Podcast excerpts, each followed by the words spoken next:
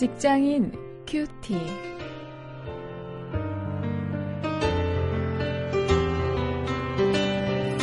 여러분 안녕하십니까? 3월 28일 오늘 마태복음 24장 32절부터 43절까지 말씀을 가지고 오늘은 종말 신앙을 주제로 해서 말씀을 묵상하겠습니다.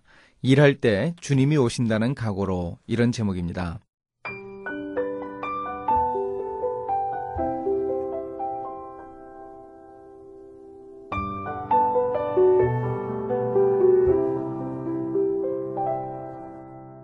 무화과 나무의 비유를 배우라. 그 가지가 연하여지고 잎사귀를 내면 여름이 가까운 줄을 아나니 이와 같이 너희도 이 모든 일을 보거든 인자가 가까이 곧 문 앞에 이른 줄 알라. 내가 진실로 너희에게 말하노니 이 세대가 지나가기 전에 이 일이 다 이루리라. 천지는 없어지겠으나 내 말은 없어지지 아니하리라. 그러나 그날과 그때는 아무도 모르나니 하늘의 천사들도 아들도 모르고 오직 아버지만 아시느니라.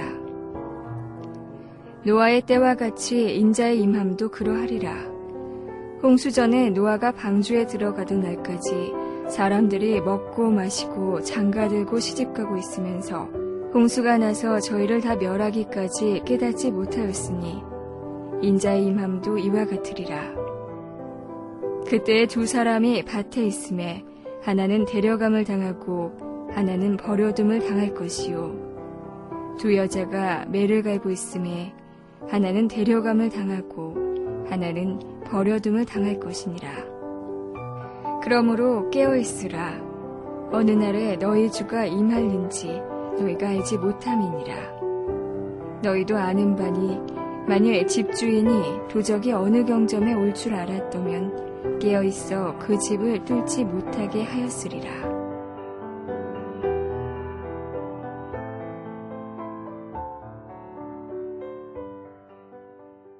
시한부 종말론자들이 아직도 어, 계속해서 어, 나오고 있는데요. 제가 얼마 전에 어떤 목사님께 이 강의를 들었는데 종말론을 가르쳐 주시면서 12시 땡 이때 오신다 하는 그런 어, 종말론자들은 다 가짜라 그럽니다. 어, 도대체 우리나라 시간으로 12시 땡이면 미국 시간으로 몇이며 미국 시간으로 12시 땡이면 우리나라 시간으로 몇이냔 말이죠. 그것이 다이 이 자기중심적인 정말 하나님 말씀과는 관계없는 어, 그런 가짜 어, 재림설이라 그렇게 말씀하시는 것을 들었습니다. 여러분도 12시 땡 하고 얘기하는 것은 누가 얘기해도 가짜라고 하는 것, 어, 그거 한번 좀 생각해 볼 수 있기 바랍니다. 오늘 종말에 대해서 예수님이 말씀을 해 주시는데요. 어, 역시 말씀을 드리는 대로 세상의 종말은 분명히 임하지만 아무도 모른다. 그때는 아무도 모른다. 이게 정답입니다. 32절부터 36절에서 바로 그 교훈을 우리에게 주십니다. 여러 징조를 통해서 주님의 재림의 때를 짐작할 수 있습니다. 하지만 그 결정적인 때는 하나님 외에는 아무도 모릅니다. 이렇게 확실히 재림이 임하지만 그 때를 모른다고 하는 이 확실성과 불확실성의 동시적인 교차가 이 재림에 대한 기대감을 상승시켜 줍니다. 확실한데 그때를 모른다고 하니까 얼마나 이 혈압이 올라갑니까? 아, 비록 세상 사람들은 비웃고 무시하더라도 우리 크리스천들은 이 종말의 날을 준비하면서 긴장하면서 그렇게 살 수 있어야 하겠습니다. 그런데 세상 사람들은 이 종말에 관심 없습니다. 37절부터 39절이 말해주죠. 주님은 이 노아의 홍수 때 사람들이 흥청거리면서 그 심판의 날에 대한 관심이 없었듯이 어, 주님의 재림에 대해서 사람들은 관심이 없을 것이라고 말씀을 하셨습니다. 그때 노아가 그 방주를 커다란 방주를 산 위에다가 지어놓고 있었습니다. 그 방주가 뜨기 위해서는 반드시 그 물이 필요하고 비가 내릴 것이 분명한데 그 심판이 있을 것인데 그런 상징물을 보고도 그들은 관심이 없었던 것이죠. 이 과거에 그랬듯이 오늘도 사람들은 종말에 무관심합니다. 그러나 그렇게 종말에 무관심한 우리 동료들에게 세상의 끝이 있음을 알려주어야 합니다. 어, 이것이 종말을 준비하며 사는 바람직한 크리스천의 모습입니다. 그러나 하루하루 정말 성과를 쫓아가면서 어, 치열하게 살아가는 우리 동료들에게 이 종말이 있다는 사실을 어떻게 알려줄 수 있을까요? 제가 이런 말씀을 지금 드리고 있지만 참 저도 딜레마입니다. 그러나 40절부터 43절에서 어, 분명하게 우리에게 교훈을 주십니다. 깨어 있으라고요. 우리 크리스천 직업인들은 특히 깨어 있으라고 주님이 교훈을 주십니다. 이 마태는 다른 복음서와 달리 주님의 재림의 돌발성 또 신속성을 언급하는 비유를요 직업인들로 들고 있습니다. 반일을 하던 두 사람 중에 한 사람이 들림 받는다. 주님의 재림 때에 휴거된다. 이렇게 얘기합니다. 한 사람은 휴거되지 못하는 거죠. 또 맷돌질을 하던 사람이 있었습니다. 이 사람들의 직업은 무엇입니까? 전업주부죠. 이 중에 한 사람이 들림 받을 것이라 이렇게 강조를 하고 있습니다. 이렇게 일하다가 주님의 재림을 맞을 수 있다고 하는 이 비유를 통해서 우리 크리스천 직업인들이 더욱 깨어 있어야 합니다. 우리가 일할 때 어, 들림 받을 수 있습니다.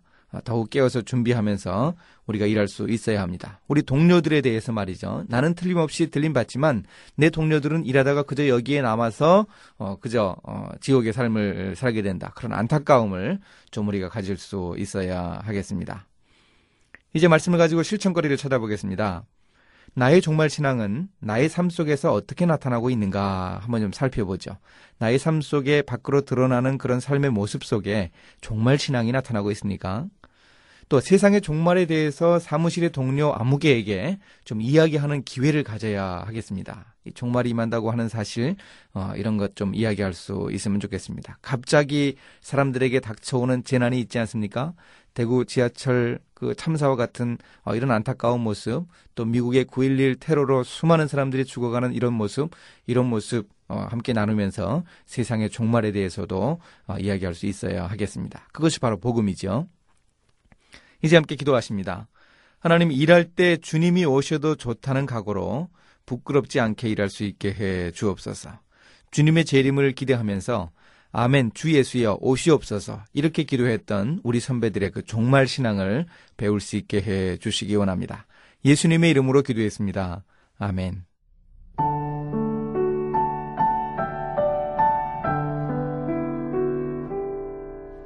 (1992년 10월 28일) 재림설로 세상을 떠들썩하게 했던 시한부 종말론자들은 지금도 재림 일자를 계속 연기하면서 활동하고 있습니다. 가끔씩 매스컴에도 등장하죠. 그래서인지 세상 사람들은 물론이고 크리스천들도 주님이 재림하신다는 사실에 대해 무감각한 종말 불감증에 걸려 있습니다.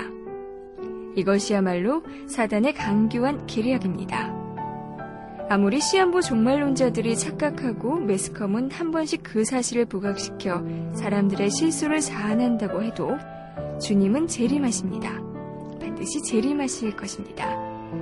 당장 오늘 오실 수도 있습니다. 이 사실을 꼭 기억하면서 하루하루 경각심을 가지고 살아갑시다.